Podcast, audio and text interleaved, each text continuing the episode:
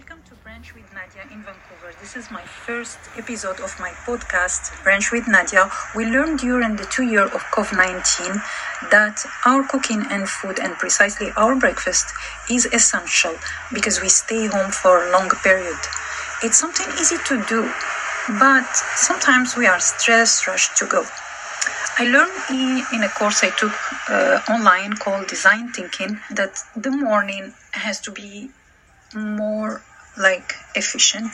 And for that we we're gonna make a new morning routine time so your day can go more smoothly. The objective of my podcast is to learn every day a new habit a new way of making a healthier breakfast and the same times having a pleasant feeling before you go out. So whether you are a mom a dad a family living alone we will prepare coffee tea breakfast brunch. So let's get ready for our next episode. I will introduce each time a new ingredient to use. Thank you all for watching and have a good day. And i will see you next video. Don't forget to like and subscribe. Thank you